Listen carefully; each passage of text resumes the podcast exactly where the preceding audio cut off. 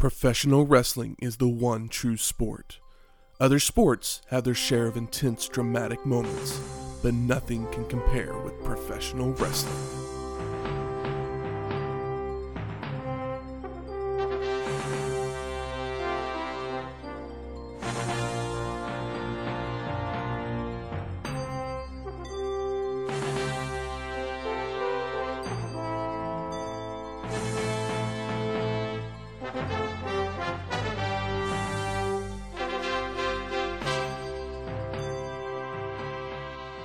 Welcome to Wrestling History X, where three friends come together to talk about the stories behind the matches.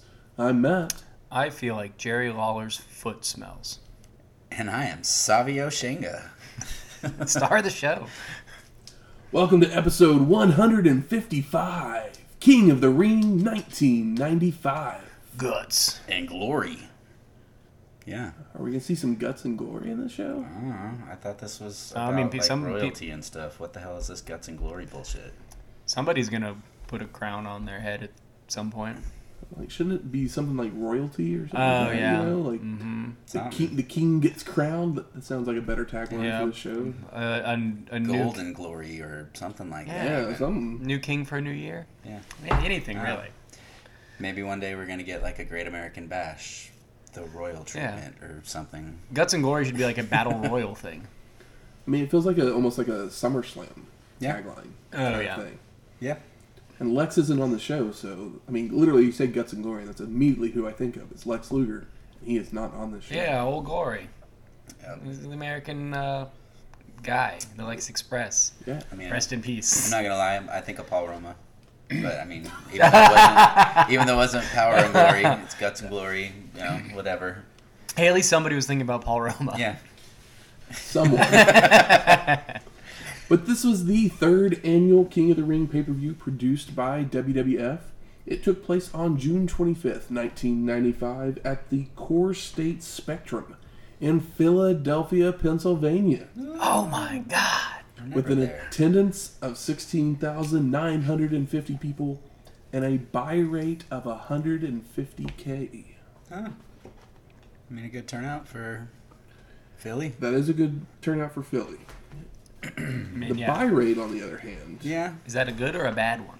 I believe, if I remember correctly, In Your House did 320. Yeah. I would say. Oh, this, wow, This yeah, this is feels going a little down. low.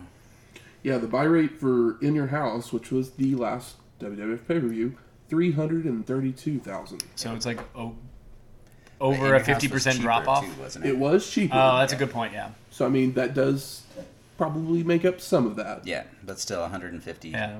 That that seems a little a We're little here, light. to, we're here to find out if it's a if it was a better show or not. Yeah. But we are also here to find out what Shane brought us, because we're in Philly. We're in Philly once again. We're never in Philly. No, no, no, no, no. So, yeah, I'll Yeah. make the joke. okay, yeah, we retired it, but Matt's it's full reign. Um, yes, we we are in Philly.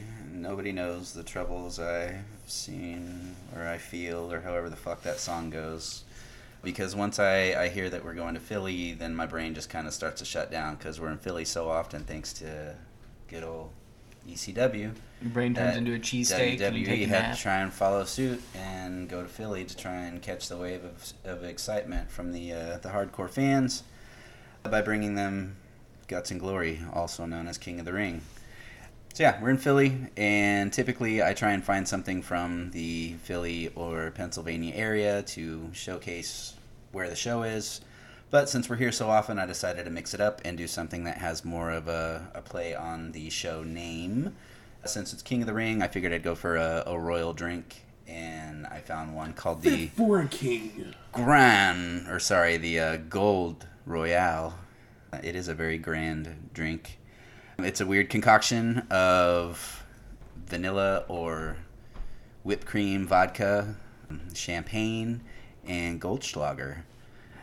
I did not get a, a whipped cream vodka. I got regular vodka and a whipped cream liqueur to mix in with this one. Uh, so it's a little sweeter. It has a really different taste to it, at least for me. It's very like s- sweet and vanilla-y Yeah. on the front, and then at the end, Very, it's like the sweetest Yeah. drink I Yeah. think I've ever had. but then at the end, it's And I like love Do they do they have a vanilla Red Bull? Oh my god, I 'Cause hope that's, not. that's kind of what it makes me think of. The I taste don't of drink this. Red Bulls, so I don't know. Uh, I've never seen a vanilla Red Bull, but phew, that's a that'd be a bold a bold. If there was a, a cinnamon vanilla Red Bull, this is this is The- how it yeah, would taste. The winter edition, uh, like Red Bull, But you know, but this it, one will get you. it kind of leaves the same taste in my mouth as watching the 1995 King of the Ring. So Hmm. you know, if if shows were a drink, this this could be very fitting. So it's super sweet. sweet up front and uh, kind of kind of makes you like eye twitch at the end. Yeah, it, it gives you that little Yeah, moment. But yeah, it doesn't taste very good. Okay, I'm glad it's not just me. Yeah, I mean, Yeah. actually, I don't, I don't hate it. It's just super, it's just super sweet. It's, so it's not what you would call smooth either for how sweet it is because No. most stuff that's like really sweet we're like well it doesn't really taste like booze and then like It's one of those that it should be probably just a shot, and that way it's just one and done, and you're over with. That's a good point Instead of being a Yeah. sipping drink. Yeah, I'd probably enjoy it more as a shot. Yeah, yeah 'cause that's a very good point be like ah that wasn't so bad Yeah, it's, plus when you take a shot you want to kind of be like "Ah," a little bit yeah, yeah, it's got to be super sweet. So you know, 20 minutes later, it makes you want another one. So I guess this will work the same effect that I'll just take a sip and then wait another 10 minutes, take another one, wait another 10 minutes, take another one. so every but- two matches Shot for every drink. Yeah. Well, something that happened right around the same time as King of the Ring, Michael Jackson's ninth album, History, would be released earlier in the week, comprising of a greatest hits compilation and a full new recording containing hits such as Scream and You Are Not Alone. Oh, double disc. This was played a lot in my household. The disc was gold. You put it in the five CD changer and put it on shuffle, and me and my sister and our friends from the neighborhood would just like jump around and dance. Yeah, I remember working at Blockbuster, and Blockbuster started selling music at the time, so we had Michael Jackson, the CD, and had to bring in a special security case for it. What are Oh, yeah. CDs, old man? But I hear they're coming back. Honestly, Are they? yeah. There's bands like you know more. Oh, they're getting that retro feel, Un- like under- yeah, like everybody who under- did vinyl. Exactly, but yeah, I never thought that would be a thing. But uh, supposedly, Some of them it's on even its way. Even with tapes. Yeah, Right. I think a lot of the reason is because vinyl's You want to win gotten my heart? Vinyl's so expensive right Give me now. a- give me yeah, an it's gotten eight-track. really big. So you put the people are putting out CDs just because the all the record plants are super backed up because you 'Cause of know you need way more copies of Adele. Yeah. and then It's- you it's- you legitimately It's, it's like- legitimately the reason yeah. why Yeah, vinyl, like Adele, vinyl uh, records are backed up. Adele and like Adele probably album. Taylor Swift from the year before, but like it's been that way. So like Damn. there's bands where they're like, okay, well while you have to wait for a vinyl release, we'll at least put out a CD release if you want a physical copy of it. If yeah, for like you know smaller. That's the thing I've never understood. Independent. Yeah, we have this high technology. Why can't they make a CD that sounds like a vinyl? I mean, the thing with vinyl is every setup is different, so like Yeah. it always kind of sounds different. You throw the, the, the pops and scratches on there. Oh, yeah, give me a just, like- recording of that. I'm, I'll be happy. Like the little filter. I don't need the actual You thing. just want you just want You just want- noise with pops and scratches. No, like just No, just give me an album. Yeah. It's kind of like when you watch a movie. it was a joke. Yeah, yeah. Like the the old school days of you know recording a you want to have to a- turn the wheel like a, you did V, when a you were young. VHS tape onto a, a DVD. You know, Oh, give yeah. me a, a recording of a record player onto a CD. You want the version of like the movie Grindhouse where they just added all the like it was probably The shot digitally, so they added Yeah. all the like the stuff that like all the dust and pops from you know what would happen to film when it got played over and over again. exactly. Yeah, I watched Mank the other day, and like in the corner, there every once in a while there'd be a, a burn. Oh yeah, for corner. like, for, for when they're "You changing for changing the reels. I'm like, you filmed this digitally, David Fincher. I'm sure he did. Yeah, he just wanted to trick. I guess his dad was probably already dead, but he was like, ah, you know, my dad would have wanted to see it shot on film because he only made that movie because his dad wrote it. Oh, Michael Jackson. But Scream, Screams, that's my jam. I love that Oh, yeah, song Scream and is that great. video. that video, Him and Janet. Yeah, I think that's actually my favorite Janet Jackson song, which is kind of sad because I'm just it's a really good I'm song. not a huge Janet Jackson fan. I'm So- a I'm a big Janet Jackson fan. Uh, I wouldn't ever pay to go see her live because I'm one of those that I want to hear people sing and perform in front of me. I don't pay just to watch you dance unless I'm going to a dance show. yeah. And I'll stay home and watch Poetic Justice. exactly, yeah, I, I love Janet Jackson, but I, I want to actually, if I'm watching a performer, I want to watch them perform. You know, especially if they're a singer. I don't want to just have them lip sync in front of me. You are not alone. Um, isn't that the video uh, that's like super super washed out? It's like just a, the lens is covered in Vaseline, and they're just like both like basically like naked. Yeah. And like it looks like it looks like a really crummy version of like a set from the movie The Cell. it's very bizarre. Yes, that's where like one of the first ones where he was showing off his new short haircut. Oh yeah, he had wrong. he had the he had the Ric Flair. Yes. You know when Ric Flair does the does the butt cut, Yes. which I always called it, where you parted in the middle but like cut short, like very um, Jonathan Taylor Thomas, or the older brother too, whatever his name is, um, from Home Zach Improvement. something. Yeah, I forget what his real name. was. but you remember? Yeah, I can't remember. I only like the episodes where the youngest son goes goth.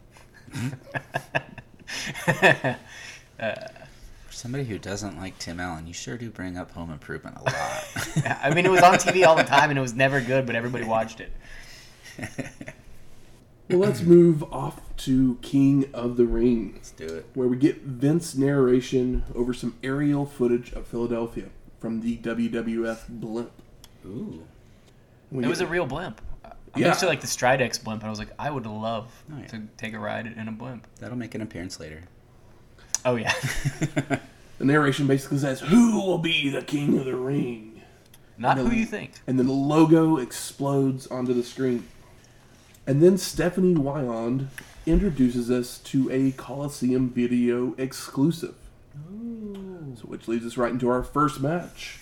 Irwin R. Schyster with Million Dollar Man Ted DiBiase versus Savio Vega with Razor Ramon in a King of the Ring qualifying match. It was the first time we've seen Savio in an actual match since him showing up for the first time Oh, yeah, uh, on the run-in. last pay per view. That's right. So this match was actually on the free for all before the pay per view began. So it literally happened right before the pay per view went on. Yeah, like dark match probably isn't the right way to put it. It's a pre-show. It Yeah. was like how they used to have like the channel where you would go to like order the pay per views from. Mm-hmm. They would show the free for alls on it to try and get people to Yeah. entice them Order to- now. Order now. Yeah, Yeah. exactly. Your pre-show, but I fell victim Coliseum has our back. Back in the day. I hit the wrong button a couple times on purpose. So the reason for this match was that Razor Ramon had been injured. Not really though. Oh, really? Yeah, No, I got some really. questions No, about this really. show, but we'll Not get to them later. he was kayfabe injured. Okay. So they needed another qualifying match to fill in the bracket. So these two men are IRS. He's like he's almost he's the like the, right the right the gatekeeper. Yeah, he's like the right hand man. He's just been around in the the gimmick for longer than I ever remembered or realized. Honestly, So the two men start matching up with IRS giving several strikes to begin, only for Vega to small package Schyster for a two count. Savio starts running the ropes and hits a sunset flip for a near fall, followed by another roll up for a two count after IRS misses a charge into a corner. Vega grabs a headlock with Schyster rolling him over for multiple two counts until Savio blocks a hip toss to deliver one of his own followed by a drop kick for a near fall. Something then happens to send Savio out to the floor while Vince introduces the Spanish commentary team. Perfect timing. Exactly. Like, way to Yeah. miss, way to miss a move. Back in the ring, IRS hits a body slam and heads up top, coming off with a knee, only for Vega to get a foot up into the jaw of Schyster. Savio then hits a snap suplex for a two count, goes for a big boot, only for IRS to roll out of the ring to avoid. Vega then follows after to toss him back into the ring, where Schyster whips Savio into the ropes, coming back with a spinning wheel kick for the pin and, the, win. so if it was a count out, would have they both been disqual- Eliminated. Okay, okay. Yep. I was just double checking because I was like, he's just, just gonna take a powder. He's like, I'm gonna go to the back. So Savio Vega advances to the quarterfinals. Who'd have thunk it? I hope IRS is still happy and healthy and has a decent sized bank account. wherever he is. Hopefully, he's doing all right. hopefully the tax man didn't come forward. True. Hopefully not. It'd be really funny if he was one of those guys that like went off the grid and was like living in the woods, but he was IRS for like a full decade. So I think it'd be funnier if it was like he ended up with the DiBiase curse, where you know, the Mm. IRS and everybody was out for him for money that his sons had laundered or or whatever. Oh, I forgot about old, old, yeah, old, old Teddy. Uh, and his troubles, but I mean, he got some NXT money before it went to complete shit. It's true. So we then get the logo of King of the Ring, where Vince welcomes us to the show. Great logo. Dok Hendrix is back on commentary. We'll see if that's a good thing. yeah. And then they preview the matches of the show. Kiss my foot. We're shown footage of how Yokozuna qualified for the King of the Ring. He was in a match with Lex Luger when Fuji would attack Lex's flag bearer, causing Luger to roll out to check on him, which allowed Zuna to smash him headfirst into a ring post and be counted out. I know, I mean- on A man. Like, there goes, yeah. Wouldn't you? I would have loved to see Lex here. Wouldn't that have been cool? Maybe. In hindsight, In hindsight, yeah. On a show called Guts and Glory. sure, absolutely. I think is he, is he done with the company? Who? Lex. Nah, he's still around. He's just not- Maybe a couple more more. months. Yeah, he's been a bit of a butthole, so you know he obviously didn't get the push they. He's got another cup of coffee or two in him. Yeah, immediately they, they, they wanted out of him. Did you anybody recognize Lex's flag bearer? I did not. I remember telling myself I needed to go back and look, and then I didn't end up going back. I didn't notice at all. No, who was? It was one Scotty Riggs, who we'll see Okay. in WCW very soon. Hmm. A future American male, That's right. a future flock member, or something like that. Probably. You know who I did see? Hat guy. Oh. Hat, hat That guy guy's is- here. That guy is definitely in the front row. He is in the same spot he is at every ECW show. Is he the guy that's wearing like the full cowboy getup with the big old cowboy hat? Or No, is he's the guy. He different? wears like the like I don't know what you call it, maybe like a Panama type Yeah, hat and like a Hawaiian shirt. Okay. He's like in the front of like almost every single every ECW show that's probably worth yeah, watching. ECW shows there's sign guy, and then hat, Hat guy's guy. like right next to him on Mhm. the right. At this show, like sign, uh, hat guy's like right behind him. Yeah, Hat Guy's totally buds because there's been I think wrestlers will react to him more often and stuff just because they probably know the guy because he's been there every single time. We then go to the back, and Todd Pettengill is there with Savio Vega and Razor Ramon. And Vega says it's hard, but he's gonna try and win. And we head to- straight to our second match. Cool, Savio Vega. It's hard, but I'm gonna try. That's right. I'd like to. I'd like to think that you would be trying. That second match is Yokozuna with Jim Cornette and Mr. Fuji versus Savio Vega with Razor Ramon in a King of the Ring quarterfinals match. So as the entrance to get to the ring is like two guys sliding doors open. yeah, it's in like full, like yes. cool gladiator regalia. Yes. When it comes to the Purple and uh, gold. the door Purple. opening this year, they, they mean, found the most extreme openers that they could. Did you know who it was? I have no idea who it was. I just saw the like they're pretty covered. They got like helmets on and everything. no, they, They don't? They were just in purple and gold. Gold, yeah, like yeah, yeah. one was All right. blonde, one was brown headed. Brunette. Yeah. One of them might be. They get they get kind of extreme. yes. Was it? uh Yes. Was it Public Enemy? No, these guys weren't that fat. No. Delete. Oh, Delete! It was the Hardy Brothers It was the Hardy Hardy in Brothers. '95. Yeah. Wow, because they don't show up until like '97, '98, right? Something like that. I mean, they're Yeah. basically jobbers at this point. They Oh, I didn't know that they were jobbing this Yep. early. That's I want to say pretty cool.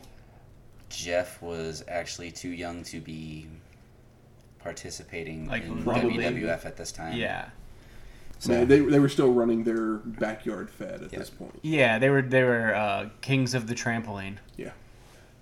And during these quarterfinal matches, there is a 15 minute time limit, and you must win to advance. So that's for all the quarterfinal matches. that's right. Both feet, both feet must touch the ground. Or wait, wrong show. Both wrong, shoulder- wrong yeah, yeah, show. yeah, shoulders must be pinned for, Yeah. or you know, I guess Well, you, you could can submit submit. too. Yeah, we don't see a whole lot of submission these days. Unless Bret Hart's in the match, not really. Yeah, So Yoko uses his power early on with a shoulder tackle, chops, and a back elbow before missing an elbow drop, allowing Vega to get a 10 count of turnbuckle smashes to Zuna's head. Savio goes for a spinning wheel kick, but Yokozuna ducks and begins to work over Vega in the corner, setting him up for the banzai drop. Vince wonders where Owen Hart is as Cornette messes with Hat Guy, before we see that Owen is on the hotline in the back. Also, Why isn't he on the ring on at the ring with his tag team partner? Yep. also, why isn't he in the fucking King of the Ring? He Defending his title. He won Exactly. last year, and we've got Savio Vega and a even larger Yokozuna, as always. Biggest yet. Yep. I mean, we say that until he's gone. time. Well, I want to say they make a comment at some point that he is officially the biggest wrestler to ever participate in WWF, officially bigger than Haystacks Calhoun or something like that, because he's at 620 something pounds. Jesus, Good lord. Yep. I would. Remember when he Well- started and he was like 400 and something, and it's like, wow, we've never seen anybody that big. he's like two, Like, two. Hold my beer. Wait, no, let me have it back. I wonder. I wonder what his. You know, what would have been great if we could have arranged it. Um, you know, time wise, is a like hot dog or pie eating contest with Yokozuna and Andre. Because you know Andre could put he could pack out he packed down the beer for sure, but I'm sure he could eat just as well. or like a pizza eating contest. So Savio rolls out of the corner. So Yoko climbs back down the ropes and delivers headbutts, choking him on those ropes before applying a Trap hold. No Nothing like fucking a trap hold on a guy with very average traps. After a couple of minutes, the crowd begins to fire up Vega, but he misses a charge and Zuna just tosses Savio over the ropes to the floor. What, Nobel? Nobel. This, the, no disqualification? this isn't Bill Watts territory. wrong- this is yeah, it's Okay. 95, Okay, good, not good. 85. Sorry. But yeah, it's crazy that uh, I I know Yokozuna's a big bad heel, but cheers for Savio Vega. They must have really been putting him over between the last month and this month. Hey, you know, he, he Well, he has, said he's Razor, gonna. he has Razor Ramon in his corner. Yeah. I mean, yeah, that's obviously very helpful. He's he's out there giving it a try, man. Yeah, Just like spin. he yeah. was. Uh, what does he do? Punches, hip toss, block, spin Spinning kick, wheel kick. spinning wheel kick. The spinning wheel kick doesn't always look bad. It doesn't always look good, but it It doesn't, doesn't always look bad. Yeah. Back in the ring, Vega tries some strikes, only for Yokozuna to come back with an uppercut and a body slam before trying for the leg drop, which Savio avoids. The crowd breaks into a USA chant, which Corny's mad about, as Vega hits several clotheslines to stagger Yoko, allowing Savio to hit the spinning heel kick. Aren't they both Puerto Rican? Well, Savio's Puerto Rican, Uh, Yoko's yeah, yeah. Yeah, where's he Hawaiian. Okay. And then or Japanese. Japanese. He's actually Kayfabe- Hawaiian, kayfabe Japanese, sorry, Yeah, guys, yeah, sorry, yeah, sorry. Yeah, Cornette jumps on the apron, only to be knocked down by Vega, when Owen Hart runs out to attack Razor out on the floor, There he There is. he going after his hurt ribs. Savio leaves the ring to help his friend, so Zuna rolls out too, for them to brawl around ringside until Vega sends Yokozuna into a ring post. Uh-oh. Posted. Savio then rolls back into the ring as the bell rings for Hey. the count out victory. Like deja vu. No one's no one's willing to lay down to Savio Vega. right. Understandable. I mean, it's Yokozuna. well, no, that's how Yokozuna qualified Yeah. for the He- tournament, doing it to Luger. Oh yeah, sorry, yeah, to Luger. Push Luger I mean, the yeah, of course post and Luger's not going to lay down to him either. time. We can't do that to him. Savio Vega can take the pin, but it's like, well, he's with. We put him up with Razor, so it's like it's too early for that. That's right. So Savio Vega moves on to the semifinals. We then go to the locker room with Jerry the King Lawler, and he shows us his foot and dirty sock. Uh, I mean, great um, makeup work. It is very gross to look at. I also have like a, some a mild foot phobia. I'm like, I don't need to see this. He then cuts a promo about how Bret Hart is going to kiss his sneaking royal feet. And then we go to footage of how the roadie qualified over Doink the Clown, followed by footage of Bob Holly defeating Mantaur to qualify. Good on you, Sparkplug. I love. I believe it's Dok Hendrix who says that uh, he should be arrested for sock abuse. It's not quite Jesse or Bobby, but you know, it's not nothing. No. So we go to our third match. The Roadie with Double J Jeff Jarrett versus Bob Spark Plug Holly in a King of the Ring quarterfinal match. I know, and I'm already like the roadie. We already had to deal with Vega. Why can't Jeff Jarrett be in the King of the Ring? We don't have Owen. Because he did not win his, Yep, he didn't win. And who did his- he lose it to? whatever you call it. I I can't don't- remember who it was. They showed, they showed him on there with somebody. No Razor, no Owen, no Jarrett.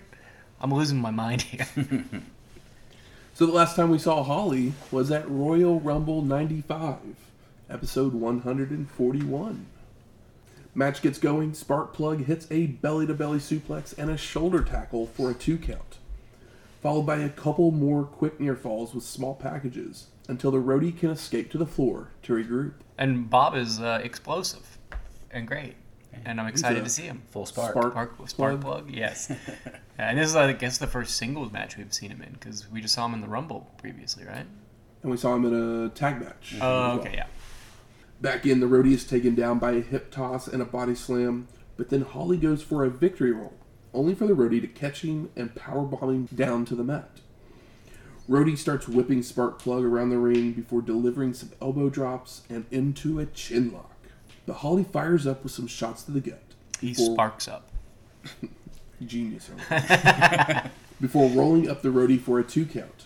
But Sparkplug is taken down by a clothesline and placed back in a chin lock. Yay. The roadie then goes for a pile driver, only for Holly to counter with a back body drop, following up with a head scissors takedown. Sparkplug stays on the attack with right hands and a power slam for a two count. I love he has just that beautiful yellow and blue WWF logo on his ass. He's a company man. He's a they he's a company man. The two men begin to battle on the turnbuckle until Holly punches Roadie down to the mat. Sparkplug then flies off the top rope, only to get a boot up to the jaw. Ah, didn't we just see that recently? Yeah, Savio did it. I know. Followed by the Roadie rolling on top of him for the pin and, And the, the win. But it sure looked like Holly got his shoulder up. Uh, kinda I thought so, think. I was. I got scared. I was like, I know he doesn't get fired, but he probably probably got like a little yell. I mean, the guy is obviously the better uh, wrestler. He did like there was like ten pin attempts that he put on Roadie, and he just lost to a guy that has like one move, and it's a like Chin lock. chin lock. Yeah, which is absurd and upsetting when he could have just beat Brody because nobody cares. It's not beating Jeff Jarrett. Yep. Pretty upsetting, and I've just remembered. Should have I somewhere in the back of my closet I have a Spark Plug Holly T-shirt because it's a cool T-shirt. It looks like a NASCAR shirt. Oh yeah, that's why he had WWF on his ass there. Uh-huh. He's he was a NASCAR driver, so they Yep, were his sponsor. His sponsor. Yeah. we go to the back, and Pettengill is there with Shawn Michaels. Now we're talking.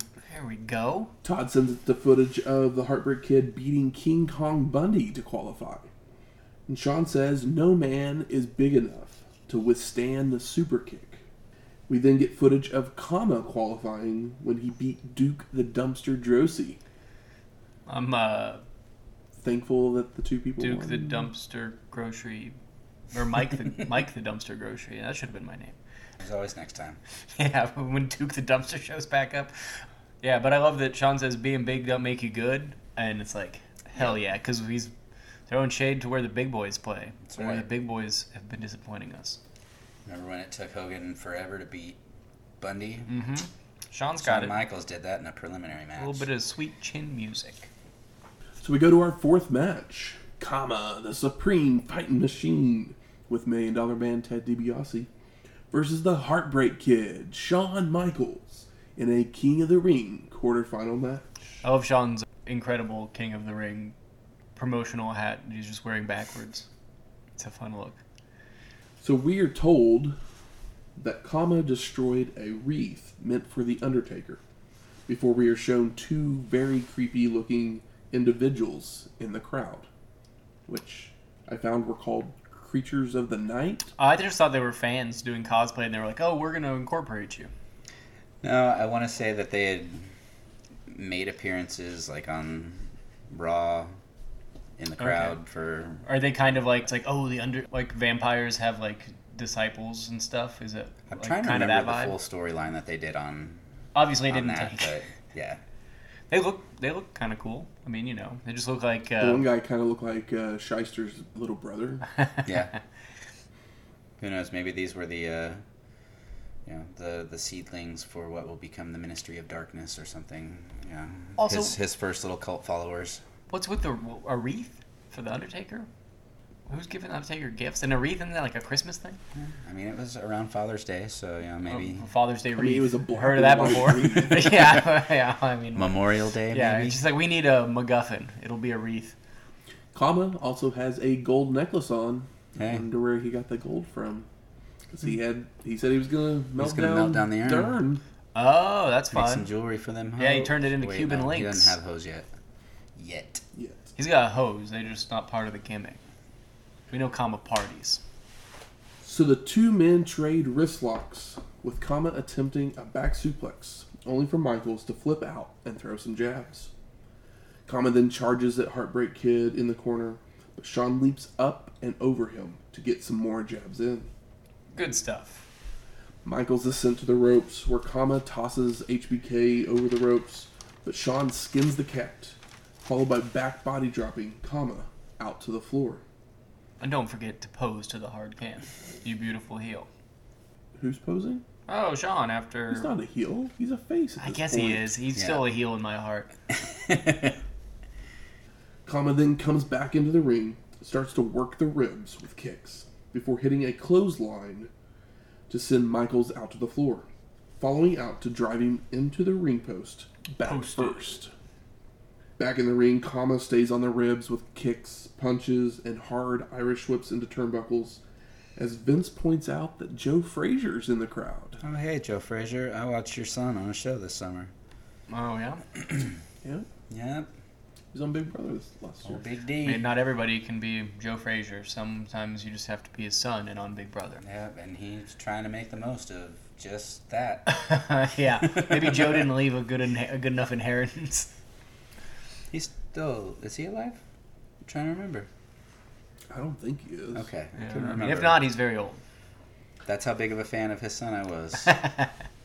I wanted him kicked off right away. Kama goes for a Canadian backbreaker hold.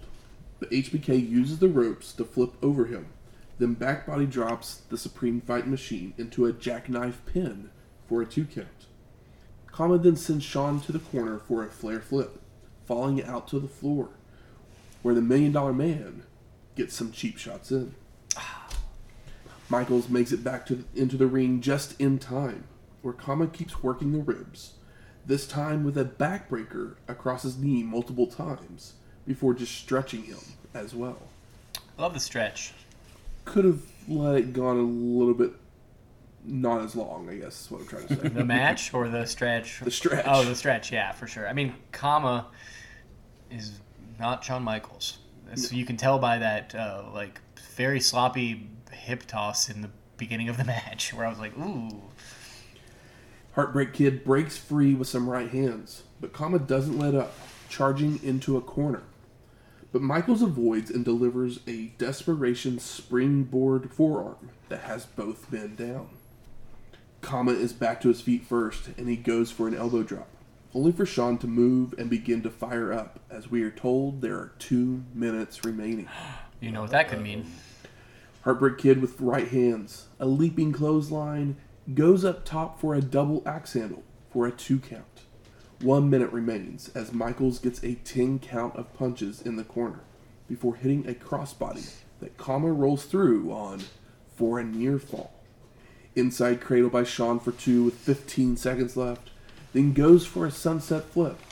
But time has run out as the count is being made. So we have a time limit draw, so neither man advances. So has anybody been pinned? Not yet. Or wait, was IRS pinned? No. Um. I don't. Yes. I want to say we we said for the pin and the win. Did we? I want to Spark say. plug, I think, was pinned. Yeah. he Oh, okay, yeah. okay. It just seems like. Oh, but Holly got his shoulder up, so that was why it was. Yeah, weird. yeah, yeah, yeah. I do love that. I mean, obviously, we need a buy, but like, do we need Shawn Michaels to be in the match where we get a double DQ? I would say, based on this show, no, we need another Shawn Michaels match. But I do love Shawn Michaels doing the boxing stuff. He does it in. He does like some weird juke boxing stuff in the beginning of the match, and he calls it back later, and it's very fun. And a, he does it well. It Yeah. doesn't it doesn't look goofy. Honestly, it looks better than Ronda's um, Ronda Rousey's rabbit punches um, here th- in this year of 2022, and she is a actual trained fighter. Post match, HBK isn't happy about the time limit draw, Of course not. as we can see him say bullshit on screen, Yep. I feel you, brother. Followed by Kama attacking from behind, only for Michaels to slide under him and hit a super kick to clear the ring. You know what I loved about the end of this was Shawn Michaels. He's got the timing. Like he knows, he knows how he knows like he's got an in, incredible internal clock like most great wrestlers do. But you can see him pull Kama's trucks to or trunks to basically nail the timing where he like he's like, yeah, like yanks hard, be like, this is yeah, like come down now at the end of that match. So it's nice when you notice little things like that where you're like, yeah, there's a reason Shawn Michaels is Shawn Michaels. Always a professional. Well, not always. Not always, yeah. A real kind of piece of shit in his younger uh, days, but That's uh, what made him so great. yeah, one of the one of the greatest wrestling entertainers Yep. of all time. Hey guys, the Stridex indoor airship is back. Ooh. You think they dropped pads Mini blimp.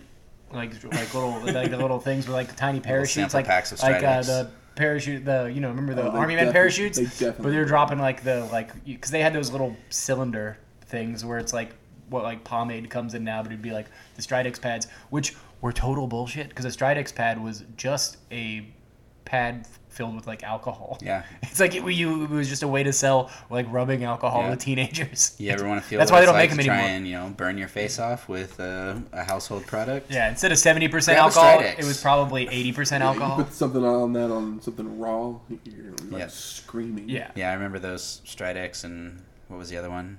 Stridex really made a lot of money off of uh, Uh, complete bullshit. It's like it's just rubbing alcohol and like What was makeup the other pads. big? Was it Oxy? Uh, uh, oxy, yeah, there was. Yeah. Yeah. Maybe they added some like vitamin E to that one, so it Uh, didn't burn your skin up so bad. they added baking soda, so you know it gave you that little bubbly feeling or something. Maybe. Or peroxide, not baking soda. Yeah, yeah. Vincent sends us to a video package where we see Mabel defeating Adam Bomb at In Your House to qualify for the King of the Ring. Remember when Adam Bomb was kind of over in like a show recently? No. No. I feel like he got cheered. I don't know. Well, yeah, he became a face because he wasn't working as a heel. Yeah. So they were figured, let's try this, and it had kind of the same effect. The, the poof of smoke that looked like an atomic weapon was a nice touch. they tried. We then see The Undertaker tombstoning Double J to earn his way into the tournament. There we go. That's why there wasn't a double J in this one because Taker beat him. Taker took him out. C- couldn't have. Taker Taker doesn't need to do anything except for be Undertaker. Let Hey. Jeff Jarrett beat somebody else. Just think, you could have had, you know, You- Taker you could is King of the Ring, King takes the away Dead all of King of the Dead. Or- Oh, that'd be cool if you like just rejected it and was like, I'm King of the Dead. King Taker. Uh-huh. It doesn't say anything. Old Percy Pringle dark ta- side. takes care of it all for us. Sir Percy Pringle. I'm sorry. I'm sorry. Vincent sends us to another video package where we see Bob Backlund out and about in the city of Philadelphia. Several fans around him have Mr. Backlund for President signs as that's Bob right. begins to run down the city of brotherly love. It's like a man on the street sec- like segment, but with Bob Backlund, and I kind of love it. Just a little bit. It's fun. Backlund even grabs a cheesesteak, but he says it needs a carrot in it. Oh yeah, he's doing like some uh, some like conservative parenting type of vibe here, where he's like, "This is bad for you. These youths don't know what they're doing. You need to eat a vegetable. It's good stuff." I really kind of, I was worried that Shane was going to get us a cheesesteak With a carrot? carrot in it. and Yeah. then just put a whole bunch of carrot in it. Yeah, just like yeah, just like put lines it with baby carrots. No. We, we I was worried We're, for we're moment. cheese staked out. I'd say. Ah, I, I'm Phillied out. Trust me. So this video had some weird editing where you just have Bob staring at the camera waiting for his cue Yes. many times. But yeah, whoever normally does the packages, maybe like Pritchard was fired this week or something. Something. Cornette didn't help with this one. no, I mean that that was the Backlund character at the time, though. He's crazy. He's unpredictable. He's He running is. for president. He is. I think that he is very fun. Yes. So that was his demented, deranged, crazy man. Yeah.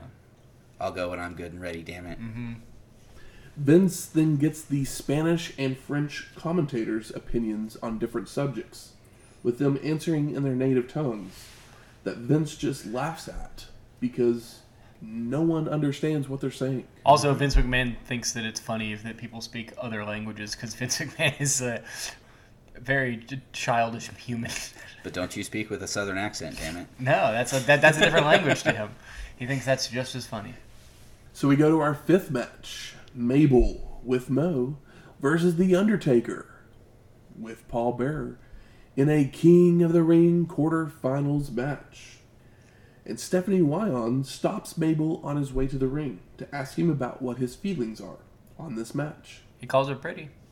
And he says, I'm going to win and go straight to the finals. Because basically, the winner of this match was supposed to face the winner of the Shawn Kama match. So, whoever wins this match gets a bye True. to the final. Oh, nice. You know, what? I heard something about. Is it Mo or Oscar? Mo, Mo. wrestled or Yeah. Oscar wrestled? Mo Mo wrestled. wrestled. Mo Okay. was his tag team partner. Yeah, I think Oscar basically got his. Was the hype man. Yeah, he, he got his job by basically cornering one of. He was a wrestling fan and like just like kind of like just like rapped at them and are like, oh yeah, you got a job. But honestly, it didn't last very long. But I heard that recently somewhere and was like, oh, that's kind of neat. Good for him. He's no PN News in my book. Nobody ever will be. and nobody was for very long. John Cena's gonna try eventually. So the two men stare each other down. When the bell rings, Taker opens with right hands before delivering multiple clotheslines that knock down Mabel, followed by Old School. The dead man starts choking in the corner, only for Mabel to tackle him to take him down to the mat. I like that Undertaker, black and purple. We're still in the black and purple era, but Mabel's wearing black, purple, and gold. Gold. And it's like, yeah. I think Taker would be like, you need a different color scheme, sir. no, that, that's what makes them pair so lovely in the ring. oh, yeah, well, somebody looks like a pair.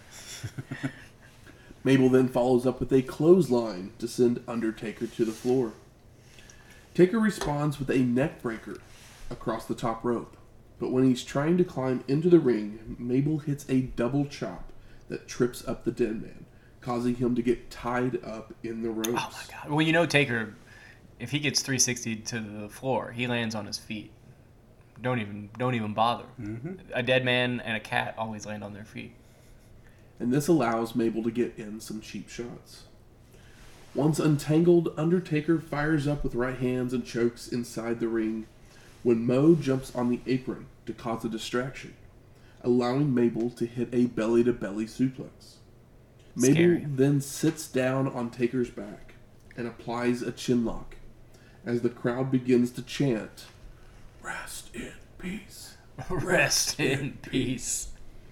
which gets Bear very excited. Oh yes. Yeah, I. Uh, oh, yeah, exactly. It's like, how do you do it without it? It's like, can anybody quite do it? We can get. Everybody can do the Im- impersonation, and everybody knows exactly what it is, but they can't quite do it. It's kind of like Christopher Walken. Like Yes. everybody can do Christopher Walken, but nobody actually sounds like Christopher Yeah, Walken. it's like Sarah McLachlan. You can sing her songs, but you're not gonna sound like her. And nobody else does. No. She sounds like she's deaf in one ear. She's just in the arms of an angel. you know the, Because what's she's Canadian. you know what what's funny is. about that song? Oh, I guess yeah. I bet Alanis could probably do a decent Sarah McLachlan. Probably. That song is about somebody like renting a hotel and killing themselves in it, in the arms of an angel. But then the song was famous for being used for like adopting a pet.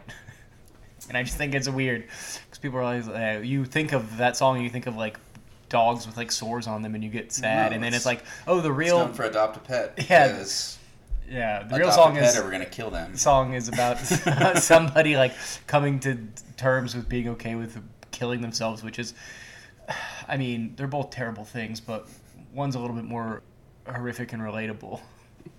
Mabel throws the dead man out to the floor and continues his attack, sending him into the steel steps, also allowing Mo to get in some cheap shots of his own.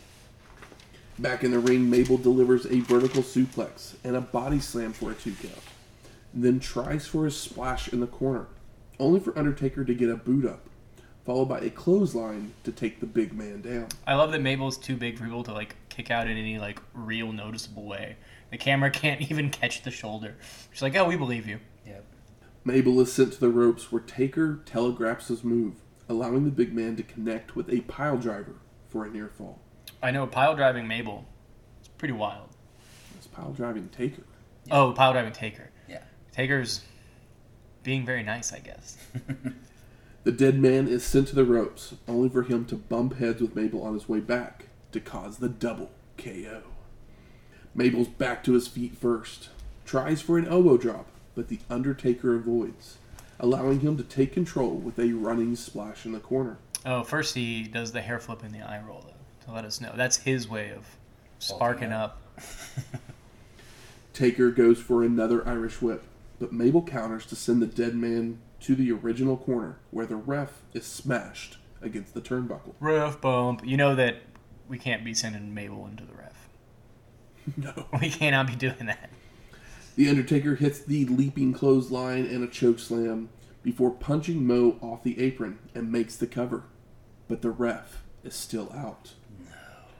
Kama runs down and kicks Taker in the back, allowing Mabel to hit a leg drop while Mo has woken up the ref to see the cover for the pin and the win. Post match, Kama is celebrating his attack in the ring when the dead man sits up, causing the Supreme Fighting Machine to scamper to the back, with the Undertaker stalking after him. I think it's funny because it's like, oh, are Kama and Mabel? I maybe they've been interacting at this point, but I don't just think so. It's, It's more just, Kama Kama getting Undertaker. yeah, Kama Yeah. getting his got yeah, he Kama's just part of the Million Dollar Corporation, and they've been feuding with Taker for For sure, but I, it's just funny because it's like, oh, Undertaker will take the pin if it gives Kama some light because we know that they're like lifelong buds. They've been they're like really close friends. So it's like that's cute that Taker was like, fine, as long as if we can put a spotlight on my my poker pal. What was their like little gang called? Their group? Uh, the It's like I wanted to say like RKO, but obviously it's not that. But it's something like that. It's like BTS, which is not the same thing either. But you know what I mean. They were like they have their their their own clique of the Undertaker. or something Yeah, like B, I think it's BSK, which Yeah. I don't know what it stands for. I don't remember. Bones. Are you sure that's not the killer from Kansas? And that's BTK. Oh, Yeah. okay. Yeah, these this was like the It's like their biker gang. Like they're Bone Street Crew or yeah. something like that. They like motorcycles and get and like drinking whiskey and going to titty clubs and playing poker. Yeah, but it's like- like you know the Undertaker and his buddies. It's kind of like the clique, except for they were never that big of a pain in the ass. They were just good friends behind the scenes. So it was nice to see him. the Bone know, Street Crew, Bone Street Crew. consisting of Undertaker, Henry O. Godwinn, Crush, Mideon, Mr. Fuji, Paul Bearer, The Godfather, Rikishi, Samu, For- Savio Vega, The Undertaker, and Yokozuna. For 1999, you can get a what BT Bone Bone BS. So what you're saying is that crew didn't play the politics as well as the clique did. No, no, not at all. Yeah, this was Uh, the anti-click. Yeah, for sure. Uh, but yeah, um, I was gonna make a joke about them having like a loot 'Cause crate. all It of was those all guys Blue Lives just Matter stayed, stuff. Just stayed in the freaking mid card. Yeah, except for Undertaker. Yeah. But I mean, he obviously he, maybe they just all liked cops a lot, Yeah. and that was why they got along so well. We then get another video package for the WWF Hall of Fame. And there were seven new inductees this year Ernie Ladd, Pedro Morales, the Grand Wizard, Antonio Rocca, the Fabulous Moolah, George the Animal Steele, and Ivan Putski.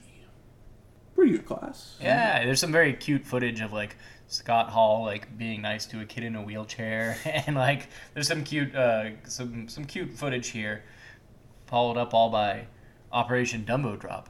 No, it is not Operation Dumbo Drop. Oh, It was larger than life. Yep. is Bill Murray in Operation Dumbo Drop? No. No. They made two elephant movies this like the same year. 'Cause I saw both of them in the theater as a kid. Elephants were big in '95, but I uh, remember who was in Operation Dumbo Drop. I don't remember. Jeff Bridges. Was he? I saw both of them in the theater, so they're like the same movie to me. But yeah, Bill Murray on an elephant, obviously on set for the Yeah, for Bill Murray Life. was good friends with George Animal Steele, and he sent a video in. Challenge him, come out of retirement and face me and my tag team partner Ty. You know why they're friends? From uh, Ed Wood. Operation Dumbo Drop was Ray Liotta, Denis ah. Leary, and Danny Glover. What was the second name? Denis Leary, Denis oh, Leary. oh, Denis Leary then sucks. I hate Denis Leary. larger than life movie because if I just type larger than life, it's probably going to bring up Backstreet Boys. You know who needs a comeback though? Danny Glover. Bill Murray, Matthew McConaughey, Janeane Garofalo, Jeremy Piven, Oh yeah, it's the same movie. Linda Fiorentino. We then go to the back, and Todd Pettengill's there with the roadie and Jeff Jarrett. And Double J gives us the first Road Dog name call. I caught that for sure. There we go. It's like Road Dog. It's like okay, he's been roadie for long enough. It's not a good name.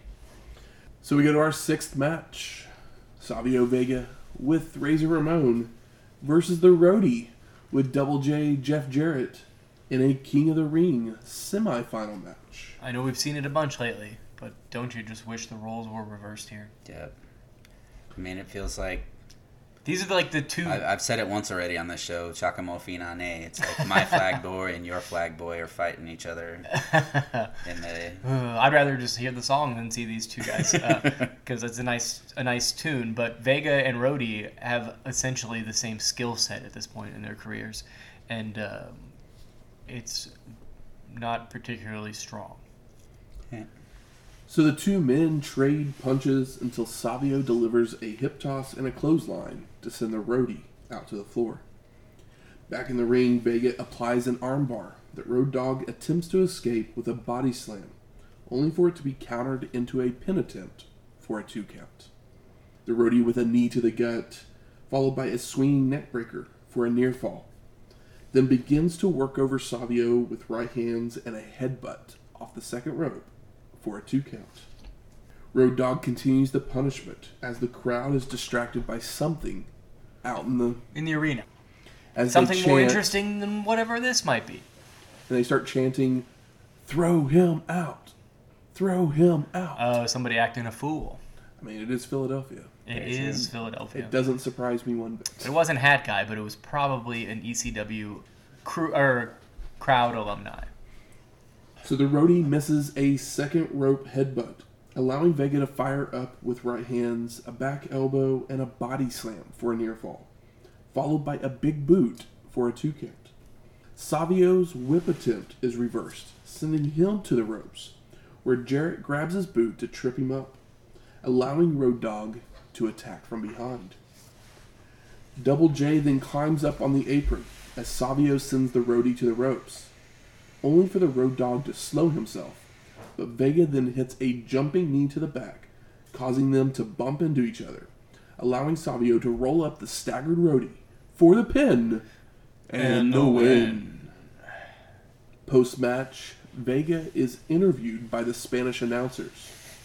When Dok tries to translate, making very bad jokes such as, bad. he says he should quit now before Mabel kills him. Or he should go back to stealing hubcaps. It's one of those things where like these jokes aren't that far off from what Bobby would say. They're just not delivered as well as Bobby Heenan delivers a joke. Because the thing is, Bobby delivers plenty of like bad, like flat jokes, but he's Bobby Heenan, and he that's kind of part of the deal. So I'm not gonna lie. This moment felt so surreal, like out of character, even for WWF in the cartoonishness that they do. That, like, but it, it still feel out of place. But it still might be the best thing on the show. The what the? Dok trying to translate. this. Oh, okay, Yeah. okay. Like, it, I thought you were talking about the match, and I was like, No, Matt, no. did we see the, the only thing? No, no, no, yeah, no, no, so no. the only thing in this match that I saw that was good was at the beginning. Roadie got thrown thrown out of uh, the ring, and like he like kind of hits his head on the apron as he falls out, and he immediately sells it. And I thought that was very nice, and uh, like it looked good, and it it was that. But outside of that, Savio Vega versus uh, before he learns how to use the microphone. Vince sends us to another video package where Bret Hart is talking about how bad he's had issues with Jerry Lawler. But tonight, the king will kiss my feet because he's gonna rip Lawler apart. I mean, he's been talking shit for almost 12 months at this Right. point. Talking about his mama. Talking about Nobody his talks dad. about Helen like that. That's right. So we go to our seventh match Jerry, the King Lawler, versus Bret, the Hitman Hart, in a Kiss My Feet match. Kiss my feet. First of its kind, I believe. Hopefully the last. Stephanie Wiand catches up with the king on his entrance, and he says Bret is going to know what it's like to kiss his royal feet. Probably not so hot.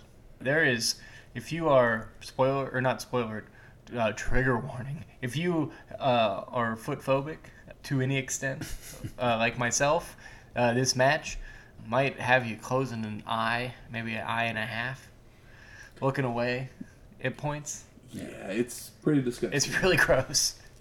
Lawler then tells the crowd he's going to make them kiss his feet as well. Mm-hmm.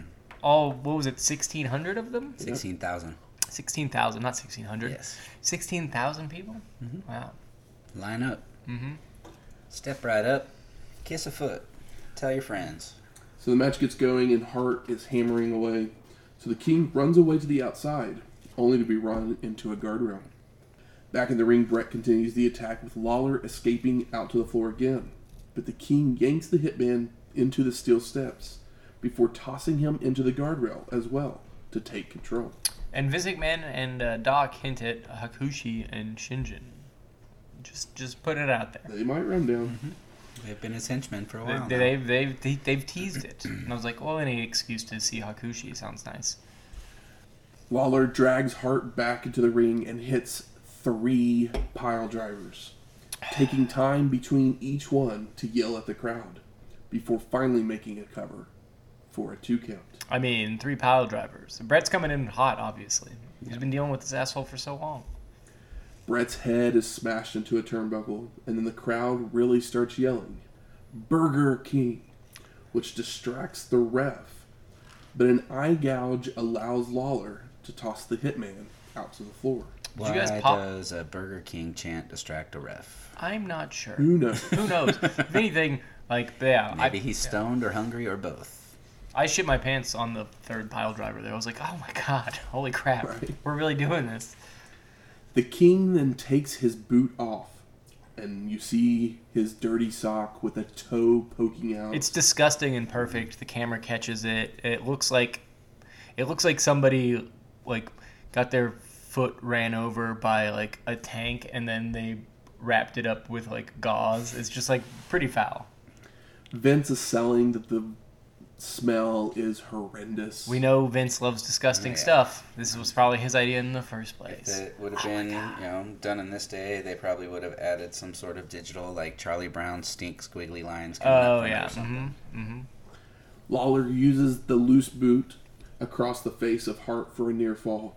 Starts choking Bret before trying to just stick his dirty sock in the face of the hitman, only for him to block, trip the king up, and hit a headbutt to the gut. What? What in the gut? Hart delivers several elbows across the head, but Lawler counters with another boot shot to the face. The king then puts his boot back on before hitting a fist drop from the middle rope for a two count, followed by trying to ram Bret's legs into the ring post. But the hitman pulls Lawler face first into the post. Posted. Now he doesn't have to smell his own foot. True. All of a sudden, Kushi and Shinja run down to ringside, distracting Hart from attacking the king, allowing Lawler to grab Bret from behind. Oh no. Hakushi winds up for a punch, but the hitman avoids, causing the king to take the blow. Sending Hakushi running to the back. All the way to Japan. Hart then rolls Lawler into the ring to hit a shot to the gut, a Russian leg sweep, backbreaker, and a second rope elbow drop before locking on the sharpshooter for the submission and, the win. Post match, the Hitman would continue with the sharpshooter, almost getting disqualified for holding it on too long. I mean, great. It's good stuff. That's right. That's how pissed he is. He should be. Push this it guy's to been the limit. fucking fucking with his family for legitimately all maybe a year and a half at this Nobody point. talks about my mama's teeth. Because didn't he start with Bret Hart and then and then Backlund got involved and then back to Hart? Like it seems like it's been Pretty going much. on. Yeah, some yeah, something like that. Well, Lawler had to leave for a little while. They were in the middle of their feud, and then Lawler had to leave for a little while. And that's when Backlund showed up. yeah, and then they moved away from it, and then they just kind of come Yeah, back to because it. I mean, it feels like it's been like fucking three years at this point, but not in a I'm tired of it yeah. way. Like it's it's Lawler and Bret Hart. These guys are both very strong at very different things. Hart would then take his boot off, getting it ready as the king would have to kiss his foot. Ah, no, no, please no. Bret would deliver a headbutt to keep Lawler from leaving, which brings Hakushi and Shinja running back down to the ring. Oh, I guess he caught a red eye from Japan.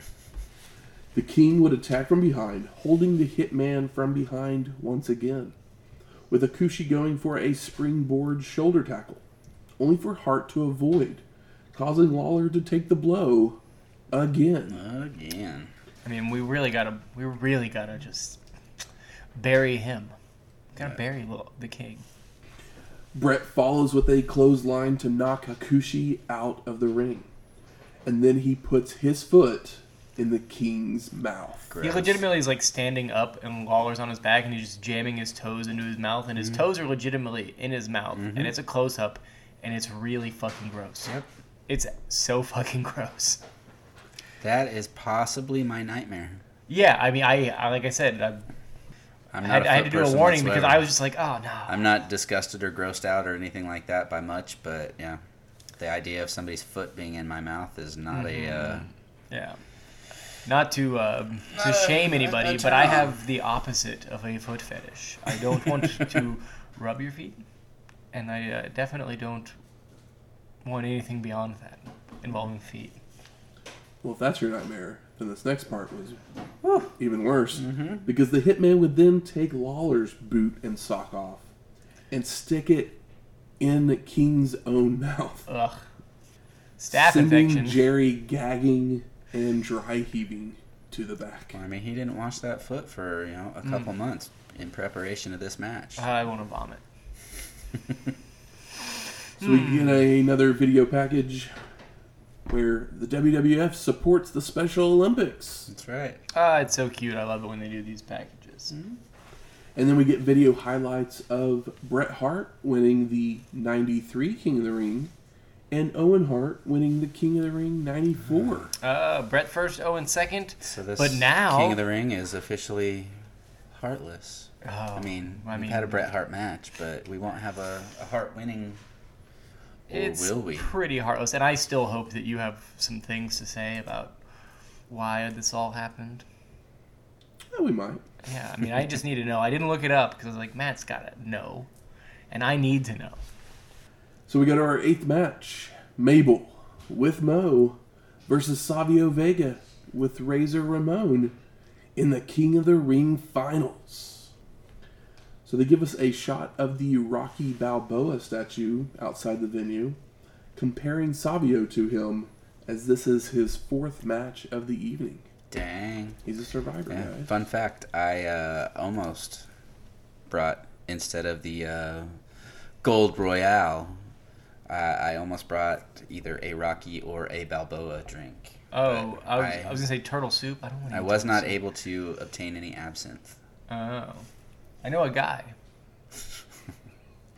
See a little green fairy? No, no, no. Oh. I actually know a guy that like has a huge collection of absinthe, and it's weird. And I remember drinking it once over at his house playing board games, and then being at home and like just like waking up in the middle of the night and like just like floating to Did the you feel bathroom. like a baby floating on a cloud? Yeah, exactly. Yeah, maybe not as giggly, but like more of like uh, like wide eyed and like I don't know if I'm dreaming or not. We're all a dream a baby's having. So Mabel uses his power early on to just toss off Vega, but a mischarge in the corner allows Savio to hammer away with right hands, chops, and a 10 count of mounted punches. Get it, Savio. Vega with an Irish whip that is reversed, but ducks a clothesline attempt from Mabel. But the big man is still able to hit a body slam, only to miss an elbow drop, followed by Savio clotheslining Mabel out to the floor. Dang. It was a slow mo. No Mo's on the outside. Yeah. Yeah, yeah, I know. Mabel drags Vega out to the floor and tries to slam his head into the steel steps, but Savio blocks and reverses. Back in the ring, Mabel applies a bear hug. Worst bear hug ever. The longest bear hug ever. Both It of those things. Forever. I like legitimately have like a pause in my notes where I just wrote the word yeesh. No, I I remember fast forwarding through this part, and, like hitting the ten or twenty seconds thing, and they were still in a bear hug. Like Yeah. what the fuck? I mean, a bear hug looks bad unless it's a really big guy doing it to a smaller guy. But in this But- case, it it was a big guy doing, Doing it it- to a smaller guy because but it was it's- a but it's- six hundred and something pound dude. The guy's too big. pounds. You need like you need like cr- like Adam Bomb or wait, or sorry, crush or somebody doing it. Mabel, not Yokozuna. This is a five hundred pound dude and a two hundred fifty pound guy. Vega starts firing up with no help from the crowd. So the big man throws Savio to the turnbuckle before locking on another bear hug. It. Second worst bear hug mm. ever. Vega claps the ears to escape, so Mabel sends Savio to the ropes and hits a jumping shoulder tackle, followed by a chin lock. Once Vega makes it back to his feet, Mabel just splashes him in the corner as the crowd begins chanting EC dub, EC dub, Fucking right. EC dub. Like right some sort of excitement. right before that, Dok Hendrix says that Razor's trying to get the crowd into it. I mean, they're into it. like he's like, I don't want to get a tongue lashing, but he's like, he Razor's trying to help, is what he said. He's like, oh wait, no, they like this. I promise. As they and then right after he says that, they start chanting ECW. Mabel goes for another corner splash attempt, only for Savio to move and roll up the big man for a two count.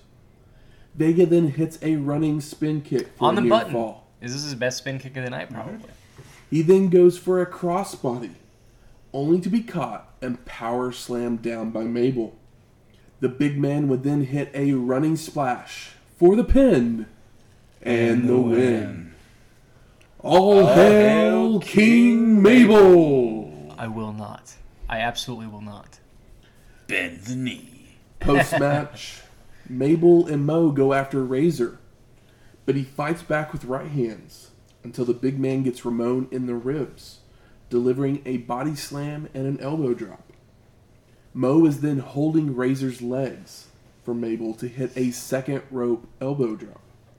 All of a sudden, one, two, three kid comes running down to try and save Ramon. But men on a mission just beat him down as well. They set up for a splash on the kid, but officials finally run down to get in the way to stop them. I mean, it would kill the kid. Would have. He's like fucking, you know, 180, soaking wet. Would have rice So I'm like- the shit out of him. Uh, is Razor IC right now? No, Double J is. Double J is. no. So it's like, oh, we're setting up Mabel Razor. Poor, poor I think it's. We'll, we'll talk about it here. in a second. okay, cool. Because I got, like I said, I have plenty of questions. Got questions.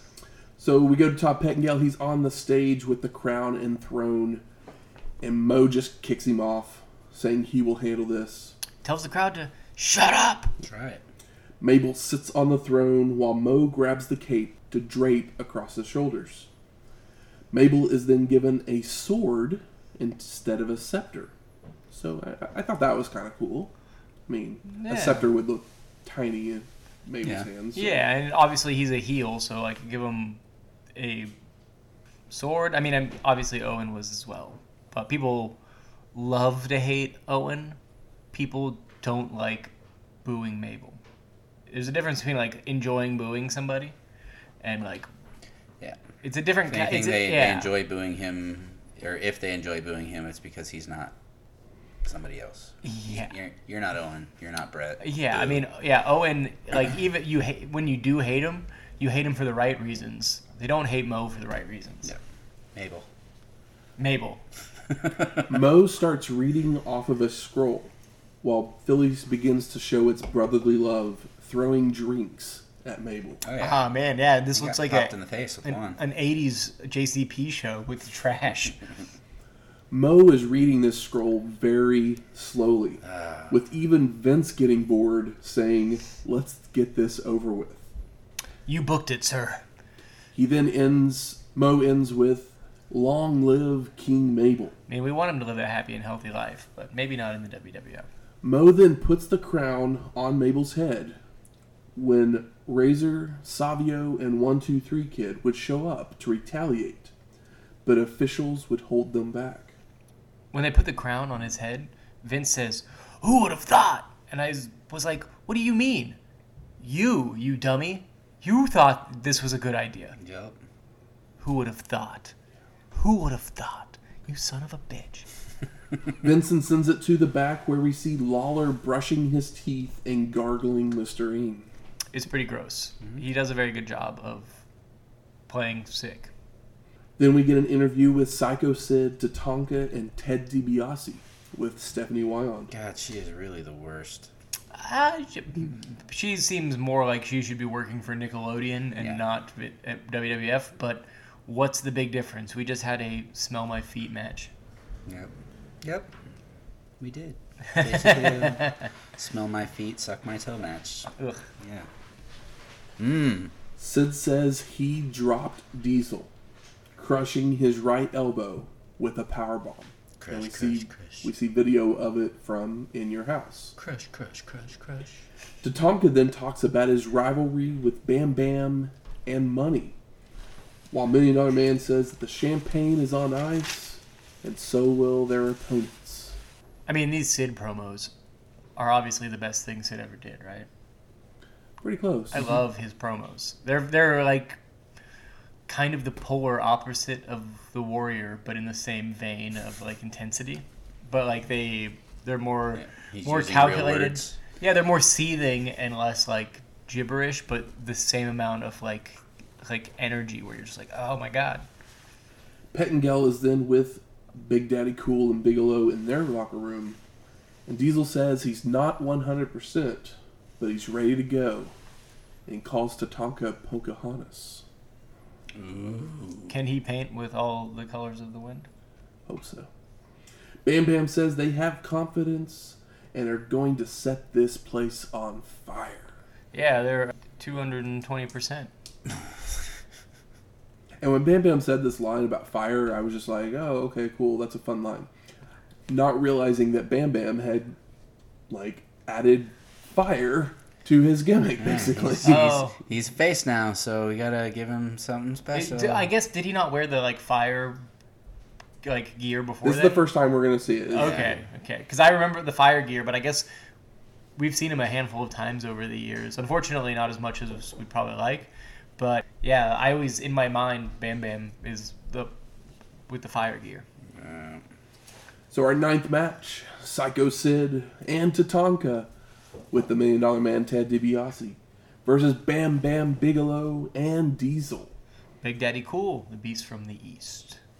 And like I was just mentioning, Bigelow has some gauntlets that shoot off fireballs, and his jacket has a collar that is made to look like fire. yeah. Yeah. He's got you know flame at the ring that, or is it at the ring or was it on his entrance that I think it was on explodes entrance. Behind his- him? It's not. They didn't because they- Diesel had the the sparklers behind him. yeah, Bam Bam looks like a a mid tier villain from uh, Pirates of Darkwater.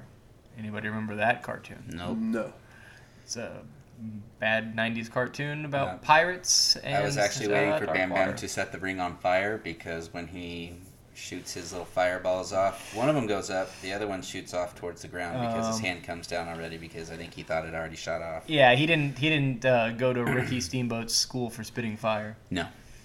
No, he didn't. He, he went more to. I mean, we bounced back to him before, but the the fireball guy that shot the fireball into the ring during the match. What the hell was that? Uh, Jim Cornette did it to Jimmy Like Garvin in the something. '80s. That's the one that I remember the m- most is the Jim Cornette and Garvin one. But there's been other fireballs. I believe Hulk took a fireball at one point. yeah.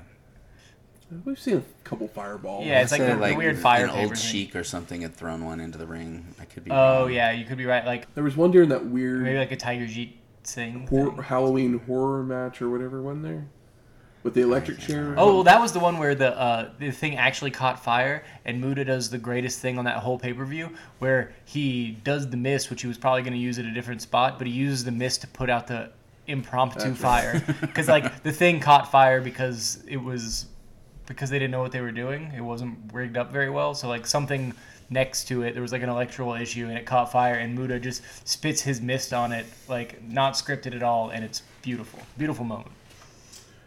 So this match gets going as Sid attacks Big Daddy Cool as he hits the ring, but the faces clear it immediately.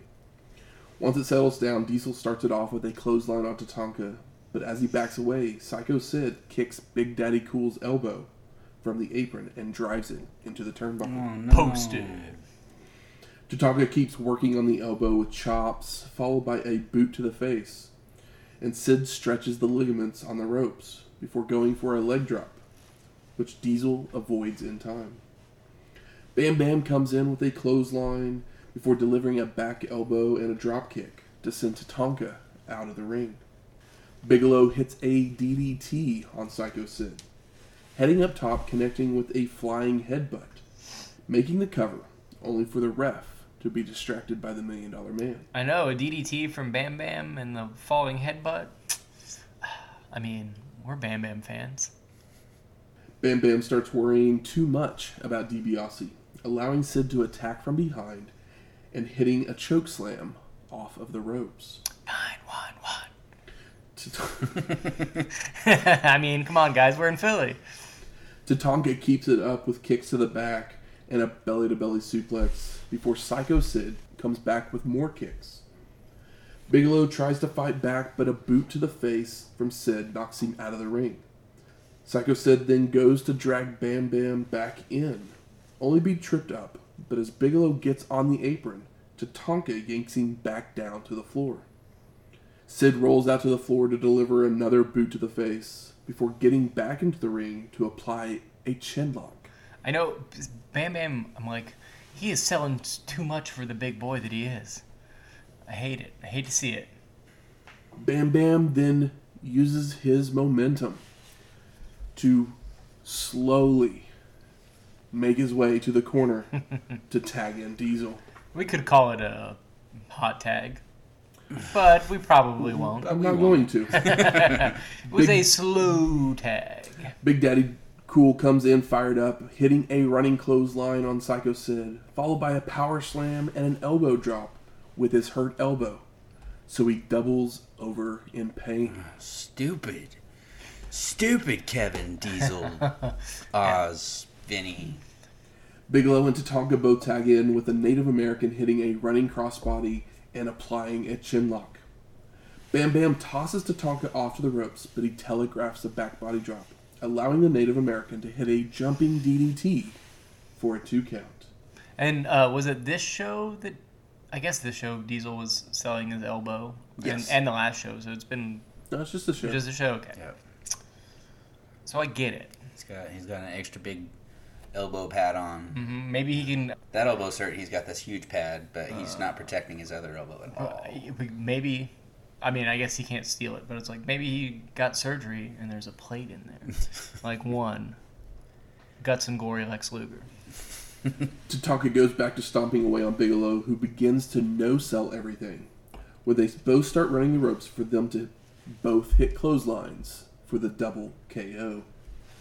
Tatanka's up first, and he goes back to the chin lock.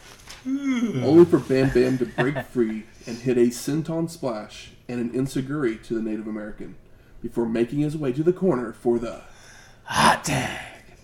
Diesel's hitting forearms, followed by a sidewalk slam on Tatanka, sends him to the ropes only to miss a clothesline, allowing the Native American to try for an Okada roll, to no success, as Big Daddy Cool just holds onto the ropes.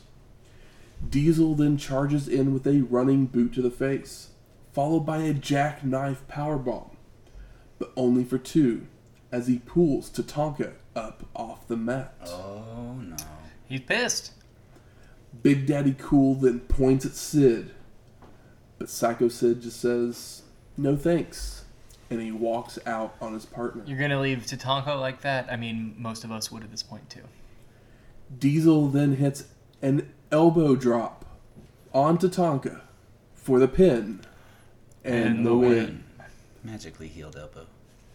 Post match, Big Daddy Cool and Bam Bam celebrate in the ring as Pyro goes off while Vince says his goodbyes before the show fades to black. Right before it goes to black, uh, Dok Hendrix just says, "Wow," and you don't believe any of those three letters coming out of his mouth, but he does it, and I thought it was very funny. So I have a couple fun notes here for us. Bring it on! I need these notes. So, this first one was cut off of the network version of this show, but and I believe it's probably because it was Barry Didinsky merchandise shilling. They probably cut it because they didn't want to put the phone number, blah blah blah. But when Shawn Michaels comes out to the ring, because I don't know if you remember, he was already in the ring for the match. Oh yeah. They don't ever show him walking out. But he walks over to the where the crown is and he tries it on Oh, what a tease! and it's massively too big. Oh wow, just selling it. So I wonder if watching that live would have set off a few alarms of what was about to happen on this show. Yeah. You know what should have happened? A lot of different stuff. A lot of different stuff. So second fun note, I don't- I Uh, I mean, I know if interesting interesting tidbit. tidbit. Yeah. This is the only King of the Ring that the Heartbreak Kid and the Undertaker ever compete in.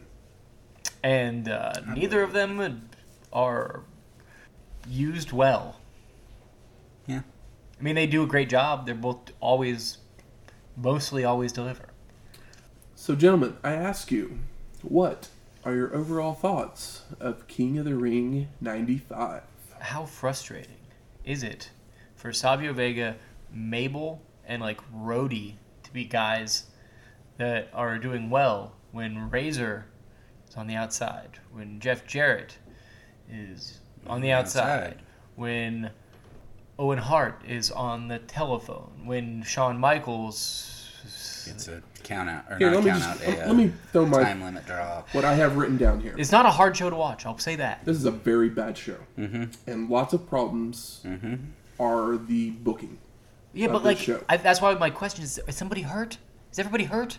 Here's the thing: what Vince was going for on this show, It was he new was stars. trying to make new stars. You didn't have. You didn't pick the right guys. Mabel and Savio Vega Not stars. ain't it. Nope. No.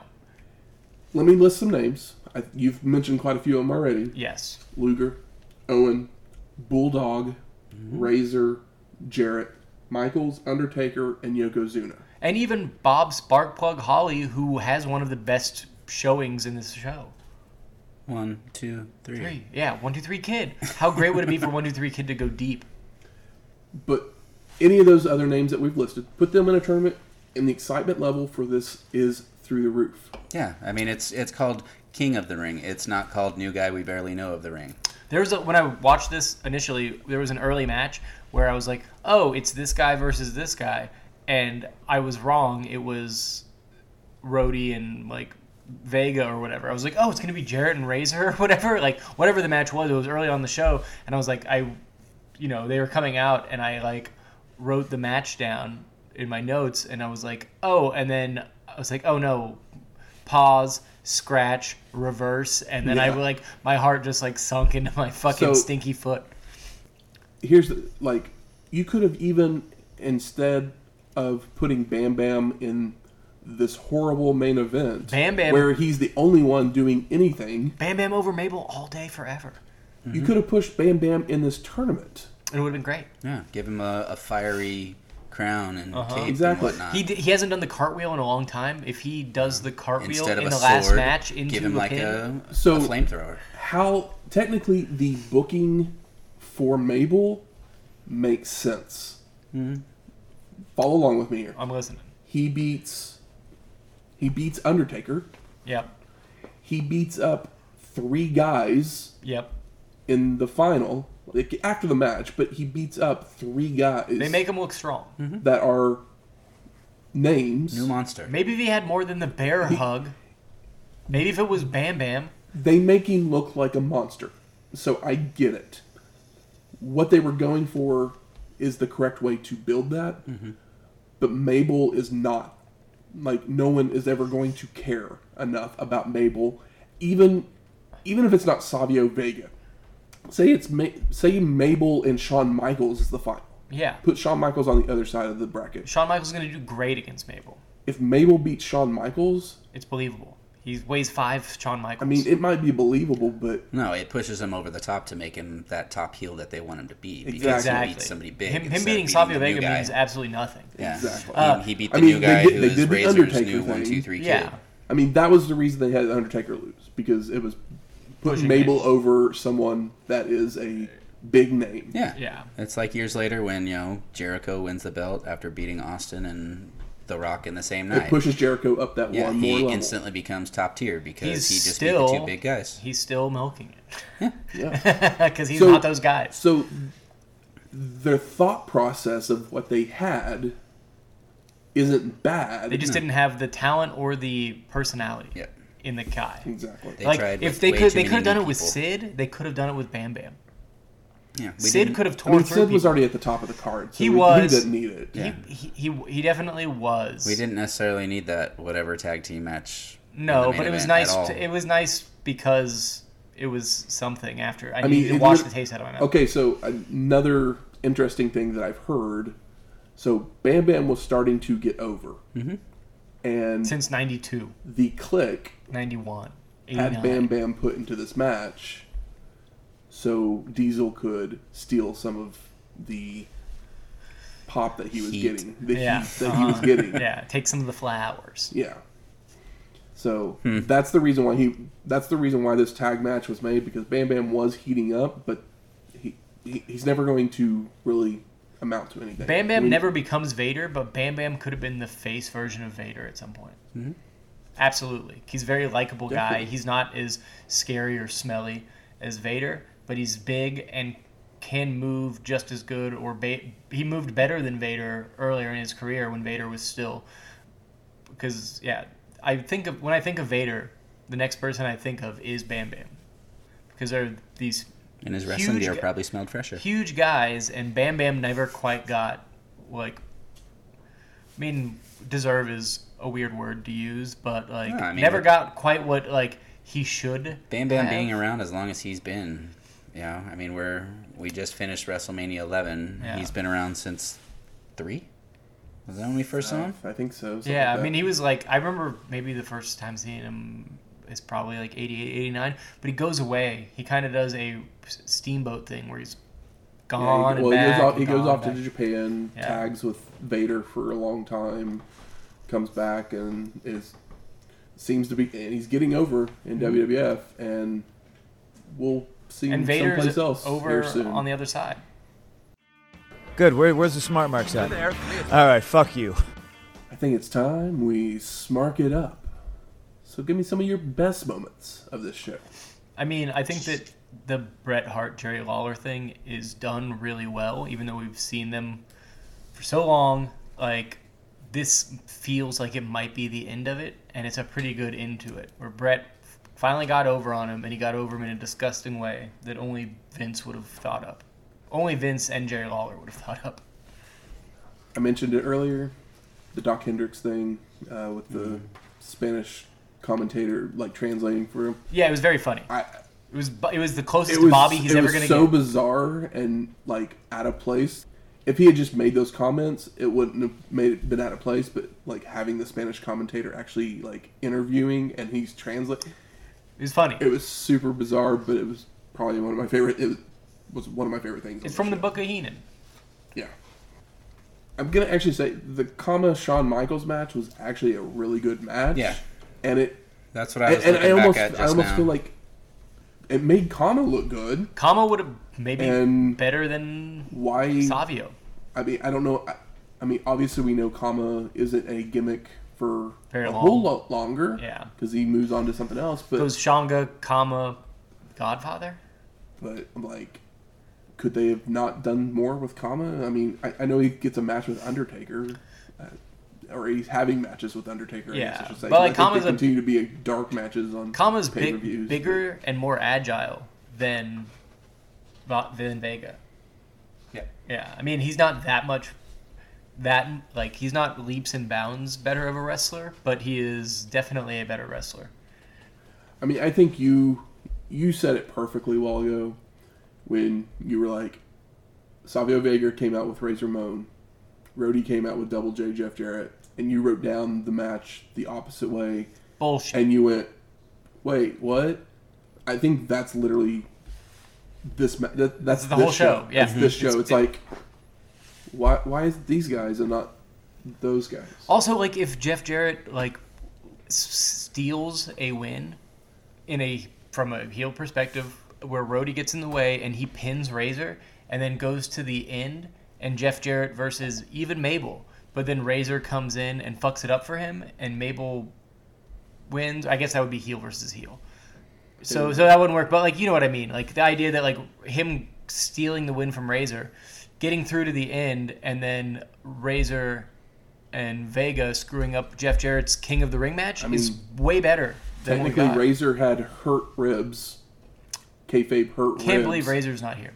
What if he had done the four matches in one night with hurt ribs, Yeah. Is and it- then and then beaten Mabel? Yeah, Like, th- I mean, I don't know if Razor really needs the King of the Ring thing to even. But it's still th- does, better. Does it push him up another level at well, that point? yeah. The other issue is It like should, but then at the same time, I mean, Owen hasn't really or didn't really get pushed I mean, as high as he Li- should. have. literally, the only King of the Ring that I remember that really pushes someone to superstardom. We'll, we'll see. We'll see next year. Yeah. The um, other thing I was thinking was like maybe if they pulled the trigger too fast on some of these guys, like Well, Diesel, maybe Booker. yeah. Maybe Booker Diesel- got over a little bit more. Diesel, Shawn. I mean, Triple H did. and Razor are all faces. If not all three of these guys were faces, then you could put one in there, and it would make a lot more sense. But they're all faces right now, and they shouldn't all three be faces right now. I don't think, personally. I think that one of those three guys should be a heel at this moment, and they should be like in here over some of the other guys they chose. But like those three guys all being, you know, working together in the last couple of years and all being faces at the same point in time, it's like, mm, maybe spread it out a little more because you don't have other good heels to match that. Like you don't. We saw Mabel do a bear hug for eight minutes, Yeah. and it was a problem because it was a bad bear hug. Well, I- I, I'd say uh, we've kind of blended our best moments and most disappointing because there's not a really, whole lot. we really have. Yeah. Yeah. I don't think it's a hard show to watch. That being said, because It's- it's it's it's it's interesting in a bizarre way where it's like this is what we do, chose to do. It's a show where I, I mean, granted, I watched it years ago too, so I knew the end result. But Yeah, I knew. Mabel watching it this winning. time, still, I had to stop myself from hitting the fast forward button several times because there's just. You say it's not a, a hard show to watch, but it's not an easy show to watch either, just because it's lots of boring parts. Yeah, I think that it's stuff. I think that it's pretty short, and the matches are kind of It's- short. It's one of those that I wish would have been cut in like the New Japan style, where it was just just the matches, nothing else. It's a show that needs dry, Bret but the Hart. thing is, most of the best moments are the stuff that's not True, very true. that's not the matches. That's Yeah. the That's the that's the stuff that, that like makes it an easier show to watch because the matches aren't particularly long. I mean, I'm- but the other stuff is like I'm done happy with they that high at least quality. had the guts to try. You know, Had the I mean, guts, but here's had the no thing. glory because of it. Vince Vince tried something in trying to create new stars. Mm-hmm. It didn't work, but I mean, literally, it's Because he tw- took away all of his established stars and to we're try. yelling at the screen to for them to create new stars instead of fucking bringing back Goldberg Yeah.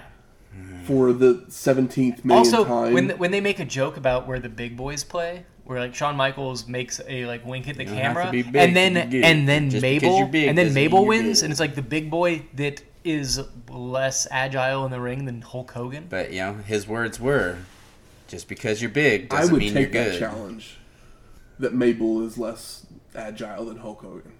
I think Mabel is. You think so? Mm-hmm. Yeah. I guess Hogan does the same things and he has it down pat, and Mabel does not have that. He does it definitely doesn't have the Ma- confidence. Mabel Mabel does a spinning wheel kick. He will take a clothesline over the top over rope. the Yeah, ropes to the that's true. floor. It's true.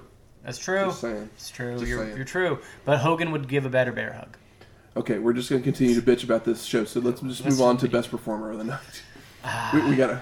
I don't know. Um, Uh, Sid promo, Jerry Lawler, Bret Hart. They're always great. Shawn promo. One, two, three Dok kids. Hendrix' uh, little fun per- perform translation. fun running before getting beat down.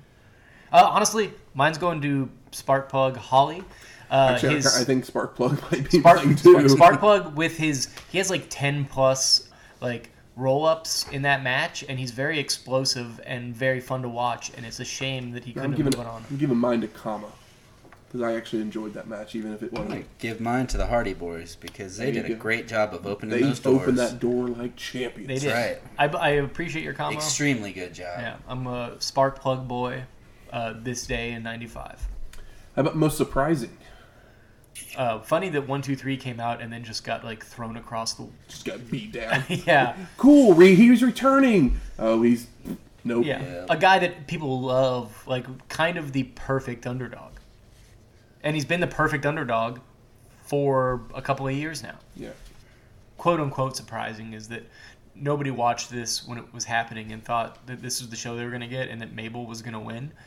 But we all know in hindsight because there's been this, I mean, this, going this in- show's a big joke. Going in, everyone saw the eight people and was like, "Oh, Shawn Michaels is winning this." Yeah. And then Shawn Michaels is eliminated in the first round. Everyone's like, "What the fuck's going in a on?" in a match that So becomes that's a double that's the most disc surprising. cue. If you were watching this then, yeah. Yeah. but That would've it's been the it's most famous for the, like King Mabel is just as King Taker. Yeah. Woo! Ki- King Mabel is just as synonymous with, you know, tongue in cheek jokes as Mabel was the third guy.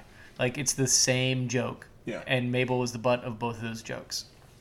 The uh, quality of. Hey, there's Foot your makeup? is this the worst WWF show we've ever watched? I don't be. know. It's hard to say. I might feel like this one was not hard to watch, but it was kind of like staring at a train wreck where it's like, oh, I feel bad for like It's like for, staring at like, a train looking- wreck, but it's easy to turn away from. Uh, yeah, I think for me because I had not seen the show before, but was aware of it, it was I was intrigued by the choices they made Um, in a morbid way. surprising that they put all their hopes and dreams in Savio Vega, who is brand new. I mean, yeah, they were trying to make new stars, but they're using somebody who they've had used as the what was the hell was he Kwang? Yeah, he's not the guy. Like, why isn't Hakushi on here? King Yeah. Hakushi, and then him I mean, losing and then going away Yeah, forever see, would that would have been a slap in the face in WCW right there because King Haku, King Hakushi. Yeah, King Hakushi would be great. Yeah.